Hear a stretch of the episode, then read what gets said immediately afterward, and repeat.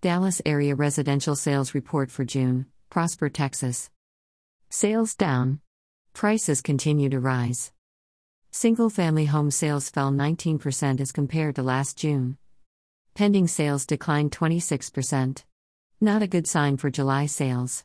The average sales price shot up 45% as buyers moved up in the price range to find that dream home.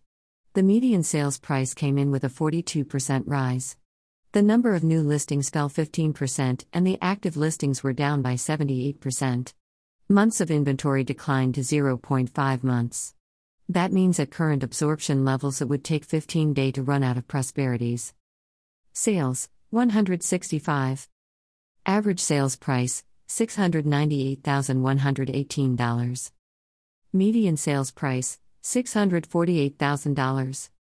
Pending sales, 168. New listings, 152. Active listings, 69. Months of inventory, 69. Information provided by the Texas Real Estate Center. Hashtag Marisol Dallas. Hashtag Real Estate Prosper. Hashtag Homes. For Sale.